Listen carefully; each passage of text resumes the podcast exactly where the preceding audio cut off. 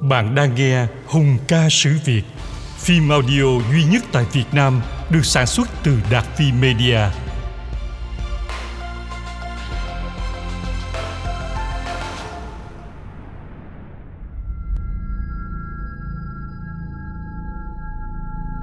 Sự thật về Quang Trung.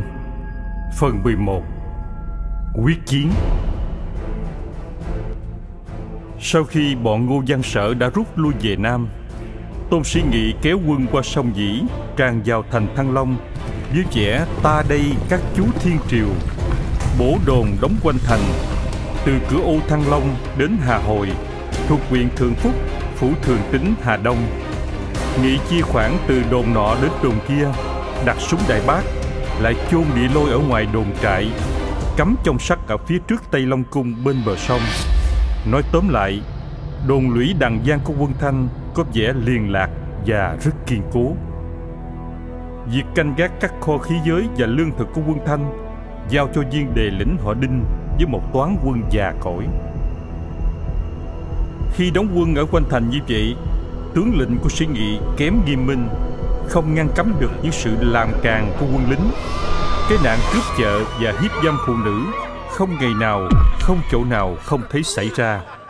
Thành thử mối thù oán gây bởi đám quân xài lan không kỷ luật ấy, càng lâu càng thấm sâu vào tận xương tủy của dân chúng. Nghĩ lại phi sức, cho các quan nhà lê phải tra xét, lùng bắt. Dân nộp những tướng sĩ của du quang trung hay còn rớt rác tại các thôn trại. Hàng ngày số người không may bị nghị bắt giết ấy có tới hàng ba bốn chục. Lâu dần tổng số chết đến hơn cả nghìn mạng người. Cầm đầu hai mươi vạn đại quân, sĩ nghị không nghĩ đến bốn chữ kiêu binh tất bại trong binh pháp. Song chỉ tìm cuộc vui suốt buổi, trận cười thâu đêm ở trong xoáy phủ.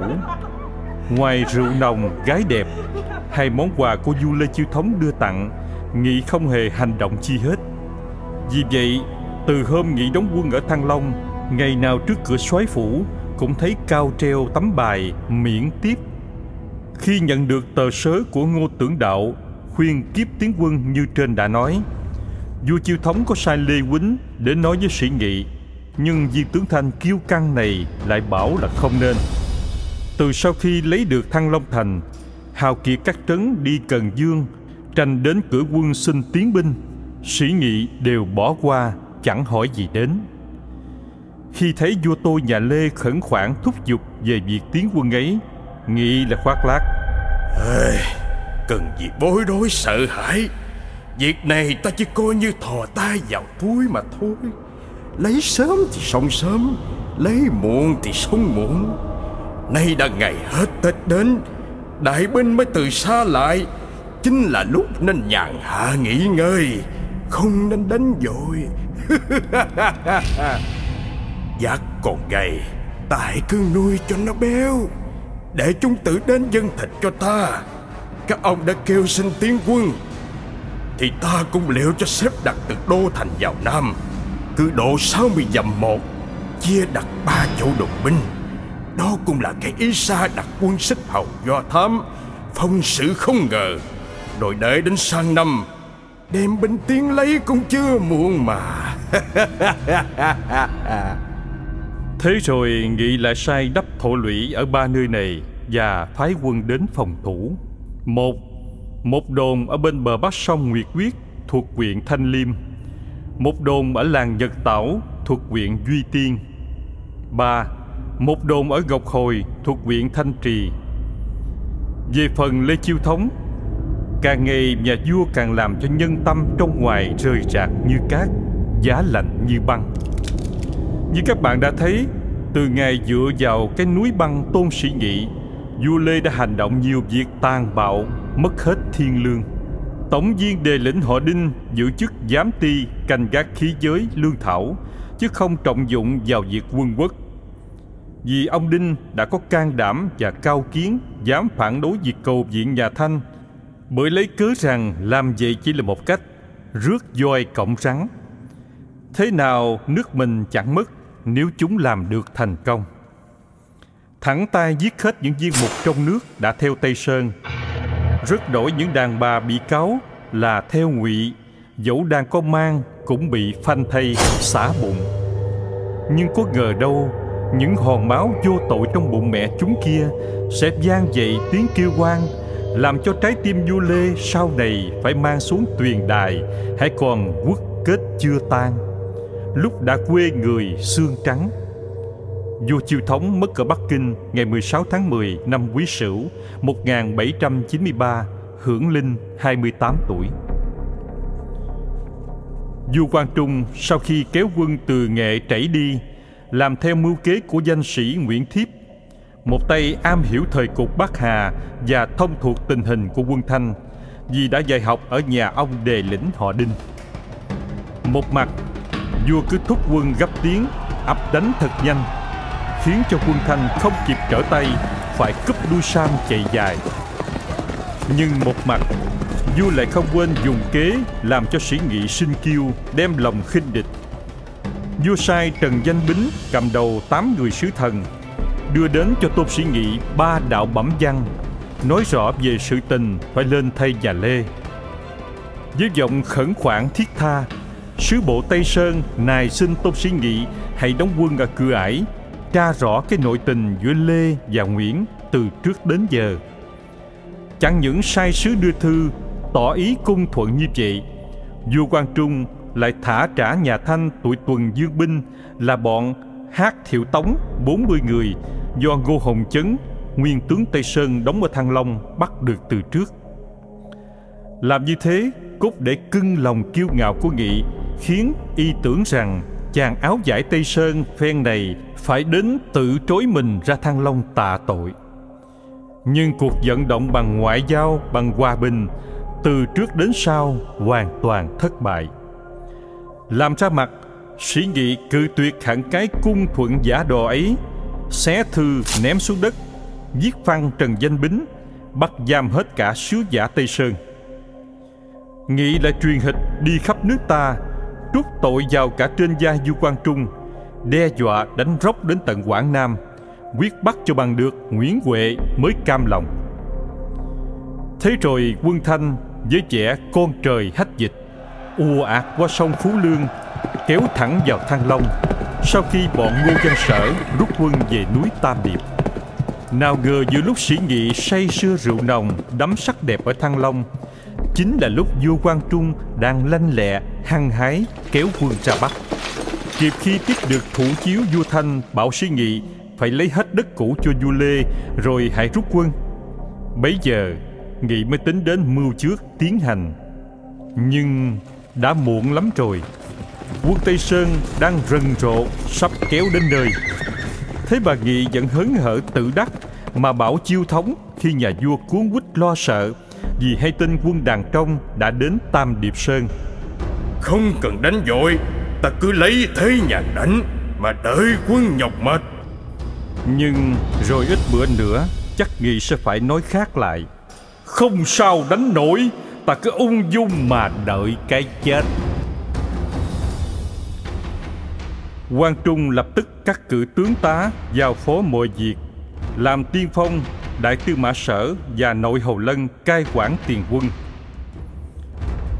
Hô hổ hầu chỉ huy hậu quân đóng dài đốc chiến.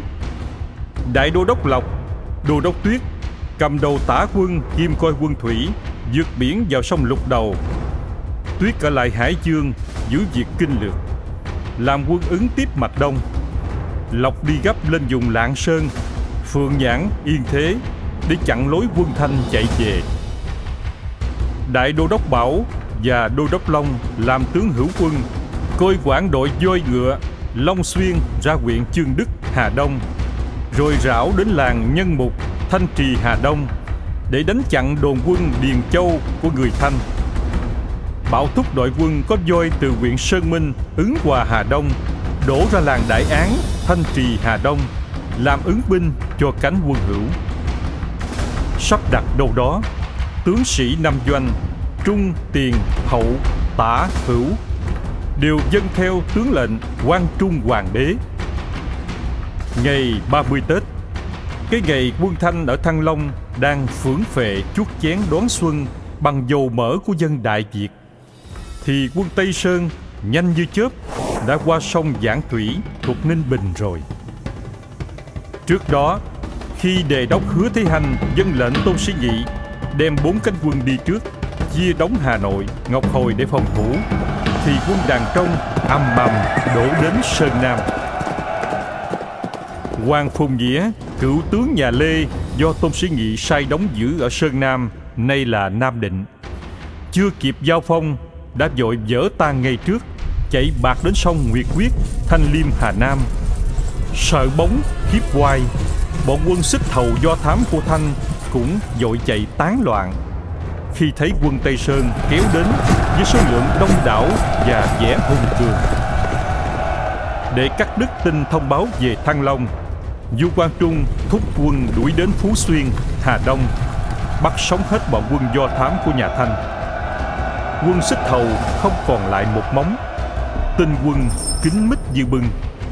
Thành thử giặc Thanh đóng ở Hà Hồi và Ngọc Hồi, dẫn rượu xuân say khước, bánh chưng nít no nê, mơ màng trong ngàn lớp mây mù, chẳng biết gì về cảnh núi thúy non côi đã chìm trong khối lửa cũng như Napoleon đệ nhất, quan trung hành binh cốt ở nhanh chóng, mà cái cớ đánh thắng phe địch cũng là do đó một phần.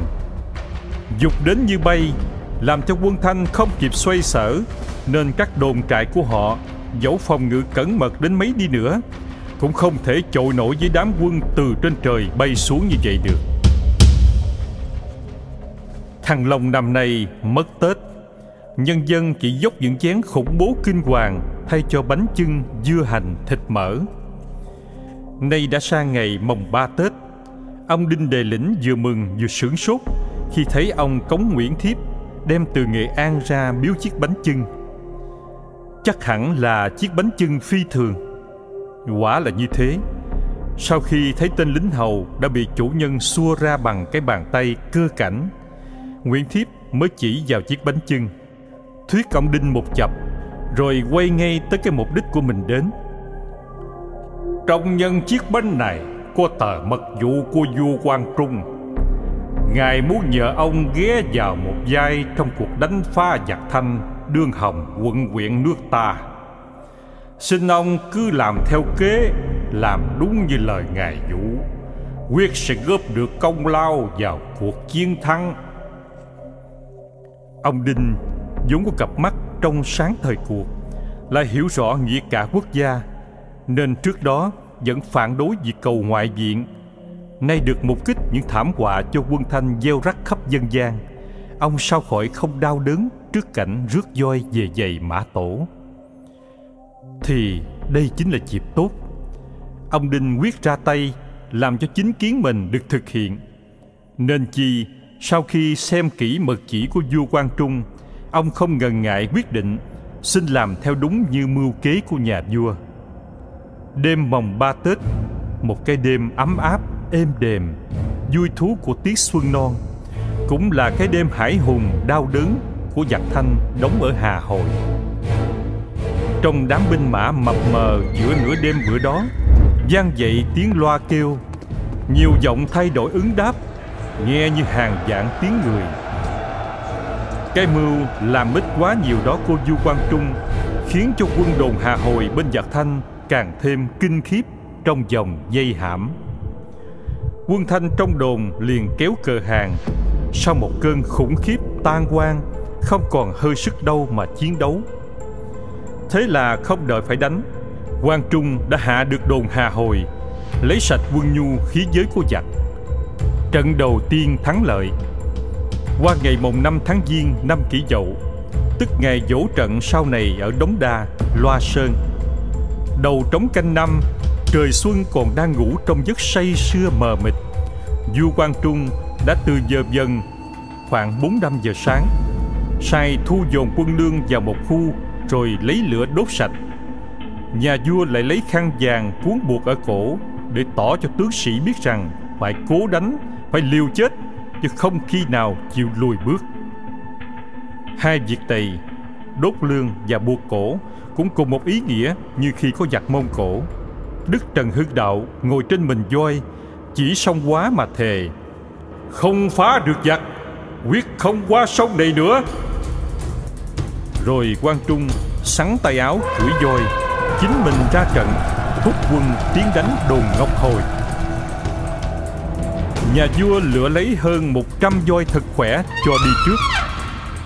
Mờ sáng hôm sau, Quân Thanh lùa đội tinh kỵ tiến lên, Chợt trông thấy voi.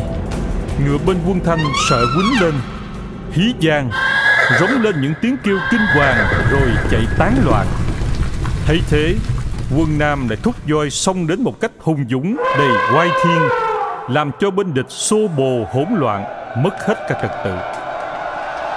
Gặp cơn gấp, Quân Thanh dày đạp lẫn nhau, Không ai còn kịp cứu giúp được ai nữa. Rồi chúng lui vào trong, Cố sức giữ lấy đồn lũy. Bốn mặt ngoài của lũy đều cắm trong sắt, Cứ mặc kệ. Súng ở trong đồn bắn ra như mưa, Cũng mặc kệ. Quang Trung cứ thúc quân tiến đánh Đánh cho kỳ thắng. Dân theo tướng lệnh Quân ta lấy 60 tấm dáng gỗ, Cứ mỗi ba tấm lại xếp thành một bó. Ngoài phủ rơm tẩm nước, Cộng được 20 bó như vậy. Rồi cứ 10 người lực lượng khỏe mạnh, Ai nấy lưng đeo đoạn đao Khiêng một bó ấy đi trước. Tiếp sau có 20 tên kinh binh cầm vũ khí, Tiến theo thế trận chữ nhất. Gió bất. Quân Thanh dở chiến thuật, Đốt thuốc súng chứa trong ống Để khói mờ tỏa, Làm cho loạn mắt quân Nam. Nhưng may thay, Sau đó một chập, Trời quay gió nồm Luôn khói tạt cả về bên phe của địch. Được dịp tốt đó vua Quang Trung liền hô quân tiến vào. Toán lính có dáng và rơm để che đỡ đó, Lăn xả vào trước. Đội quân tinh nhuệ theo sau Lại trổ sức xông vào. Và cứ thế mà xông vào. Chính vua Quang Trung thân thúc voi chiến Đốc quân cố đánh. Chết lớp này, Tiếp lớp khác. Trong giây lát, Quân Nam đã lướt đạn súng, vượt rào sắt, phá tan cửa lũy, tràn vào được tận trong đồn. Đánh giáp lá cà, quân nam quăng gián gỗ, mau lẹ tuốt đoạn đao sáng quắc, chém lung tung đội quân cầm binh khí theo sau lại cướp đường ập đến, hăng hái trợ chiến, chém người như là sắc rau. Quân thanh không địch nổi, dở trận, người ngã nhào dày đạp lẫn nhau. Những kẻ địch chạy bừa bốn ngã, chạm phải mấy ngầm, hụt cơ, lại tan tác vì địa lôi ầm nổ do chính giặc thanh chôn đặt từ trước.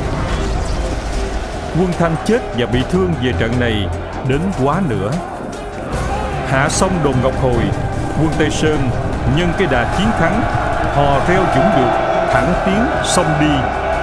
Phá vỡ luôn được các đồn quân thanh đóng ở giang biển và yên quyết. Kết cục bên thanh tổn hại rất nhiều.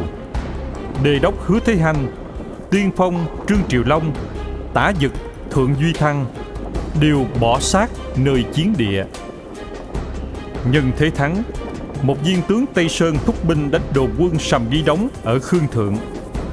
Quân nam bổ về kính mít và đánh rất dữ. Nghi đóng hơi sức đã kiệt, lại không có quân tiếp diện, đành trốn ra đống đa, thắt cổ tự tử ở trên cây đa. Vài trăm thân binh của sầm cũng đều tự chết hay bị giết ở quanh vùng ấy, để lại nắm xương tàn làm tài liệu cho ngày kỷ niệm dỗ trận mồng năm tháng giêng. Trong khi quân tây sơn đang kịch liệt đánh phá các đồn lũy của quân thanh ở ngoài châu thành, thì ở trong kinh đô thăng long, giữa đêm mồng 4 rạng ngày mùng năm tết, bỗng bốc lên ngọn lửa nội ứng do bàn tay ông đinh đề lĩnh ngầm làm. Xoáy phủ cháy, kho khí giới cháy, kho lương thực cũng cháy, lửa đùng đùng, khói ngùn ngục đốt tan giấc vọng đế quốc của tôn sĩ nghị, tướng giặc thanh theo chương trình tổng công kích du quang trung trước đó sai một toán quân từ đường d yên viên, nay là yên kiện, ngược lên, sổ cờ khua trống, làm nghi binh ở mặt đông. Bấy giờ quân thanh thua chạy, xa xa thấy bóng cờ thấp thoáng và mồm một nghe tiếng thì thùng như hoa dung đừng có quan công đứng đợi. Ai mà không mất vía kinh hồn? Giặc thanh càng sợ, càng vội giả chạy. Thình Linh một toán quân có voi của Tây Sơn từ làng Đại Án đổ ra.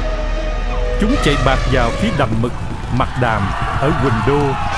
Hàng vạn người chết vì bị voi dày đạp. Mồng năm Tết Cỏ hoa thăng long quả được đón mừng khách chiến thắng. Nói sao làm vậy? Vua Quang Trung thật không thẹn với những lời hẹn trước cùng quân sĩ từ 20 tháng Chạp năm Mậu Thân 1788. Tại sao vua Quang Trung vào thành Thăng Long được chống chánh và dễ dàng như vậy? Vì khi nhà vua đang đánh quân Thanh ở Ngọc Hồi, thì Đô Đốc Long kéo quân đi từ lúc tinh sương đã do đường nhân mục ập đến Khương Thượng, đánh trại quân nghi đóng đóng giữ ở đó. Nghi đóng thua rồi chết ở đống đa. Long đường hoàng dẫn quân vào thăng long, kéo cờ tây sơn dưới bóng xuân tươi mới. Rượu tết chưa cạn, tôn sĩ nghị đã phải dốc chén đắng cay trước đó, tức bữa mồng bốn, nghị mới thấy đồn ngọc hồi phi ngựa đến cấp báo tin đầu xét đánh, làm nghị bủng rủng cả chân tay, rồi lại tiếp luôn được tin đồn Hà Hồi cũng bị Tây Sơn đánh phá. Không khéo bọn nghị phen này lại đến như thoát quan, thái tử Mông Cổ ngày trước. Phải lẫn trốn vào trong một thứ đồ đồng mới thoát khỏi lưỡi gươm của Đức Trần Hưng Đạo. Nghị sợ cuốn cuồng, dội sai than hùng nghiệp đem quân đi cứu. Hồi canh năm sớm mồng năm về phía tây bắc, ngoài thành Thăng Long, đùng đùng súng nổ không dứt tiếng. Nghị liền sai lính kỵ mã đi do thám Còn mình thì trèo lên kỳ đài Nghe ngóng tin binh. Té ra Đồn Điền Châu ở Khương Thượng Đã bị phá. Quân Nam ồ ạt kéo vào cửa ô. Dưới một góc trời Sát khí ngùng ngục bốc Trong khi viên tướng đớn mặt vô tài ấy Còn đang sao xuyến rối ren Thì nay thành Thăng Long thình lình Lại nổi cơn khối lửa Chực đốt cả tính mạng sĩ nghị cho cháy theo xoáy phủ và các kho khí giới quân lương.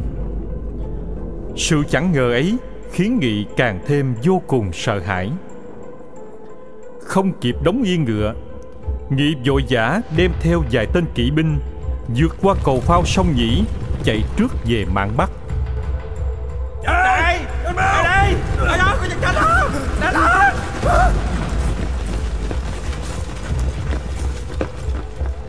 tướng sĩ các doanh bên thanh xô đẩy nhau chạy, nhưng không chịu nổi trọng lượng, cầu sông nhĩ bị gãy, ném xuống lòng sông hàng vạn con người làm nghẽn tắt cả dòng nước sĩ nghị chạy đến địa phận huyện phượng nhãn nghe nói đắc lộc hầu bên tây sơn đổ lại từ mặt đông sắp đón đường chặn đánh lại càng khiếp sợ quăng hết những đồ mang theo ra dọc đường để chạy thoát thân vì vậy hết thảy sắc thư cờ hiệu bài lệnh và ấn tính của tướng Thanh đều bị Tây Sơn bắt được ráo trọi.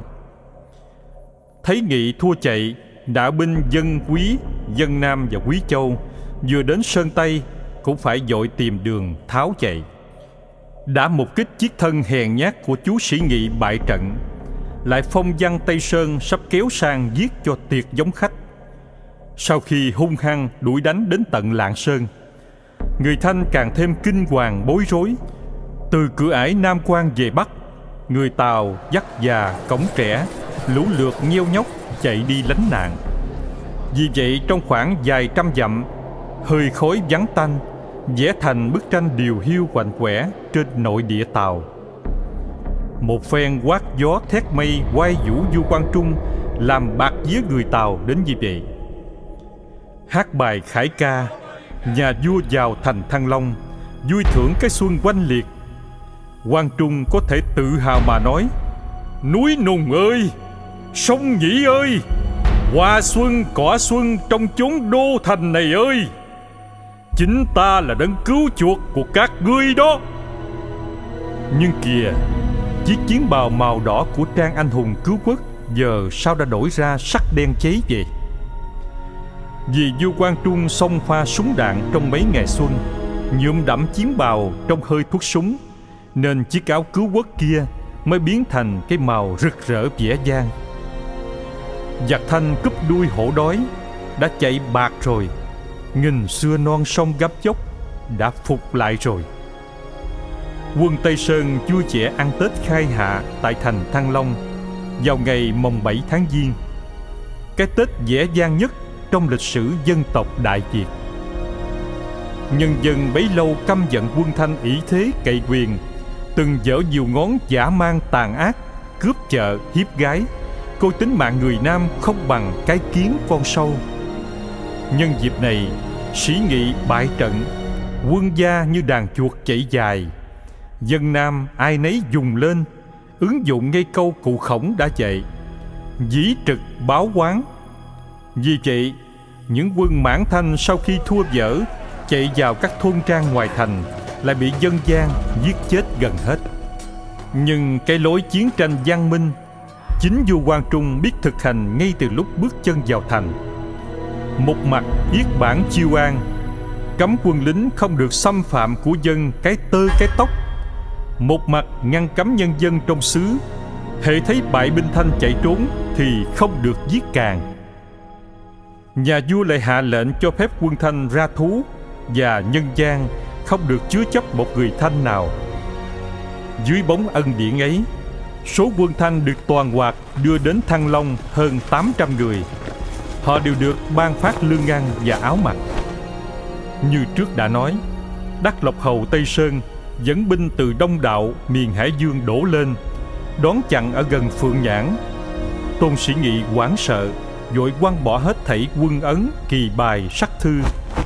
Vì vậy, vua Quang Trung khám phá được vô số giấy tờ quan trọng, bí mật của tướng Thanh khi Đắc Lộc Hầu đem về Thăng Long trình nộp.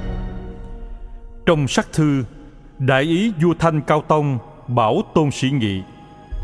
Nghe lời Khanh, Trẫm cho đem binh mã ra cửa ải, Nhưng cứ nên từ từ đi dần. Đừng có vội.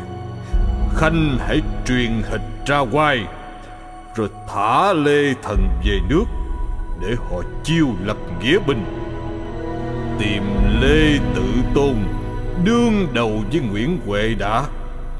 Nghe xem họ chọi ra sao, Bấy giờ sẽ liệu Nếu như lòng người Nam còn mến Lê, Thấy quân ta đến giúp, Ai cũng phấn khởi hăng hái, Thì Nguyễn Huệ tất phải chịu lui. Bây giờ sẽ sai Lê tự tôn tiến binh đuổi bắt Nguyễn Huệ, Còn Khanh thì kéo binh đến tiếp ứng sau. Vậy là ta không khó nhọc mà được thành công. Đó chính là trước thứ nhất.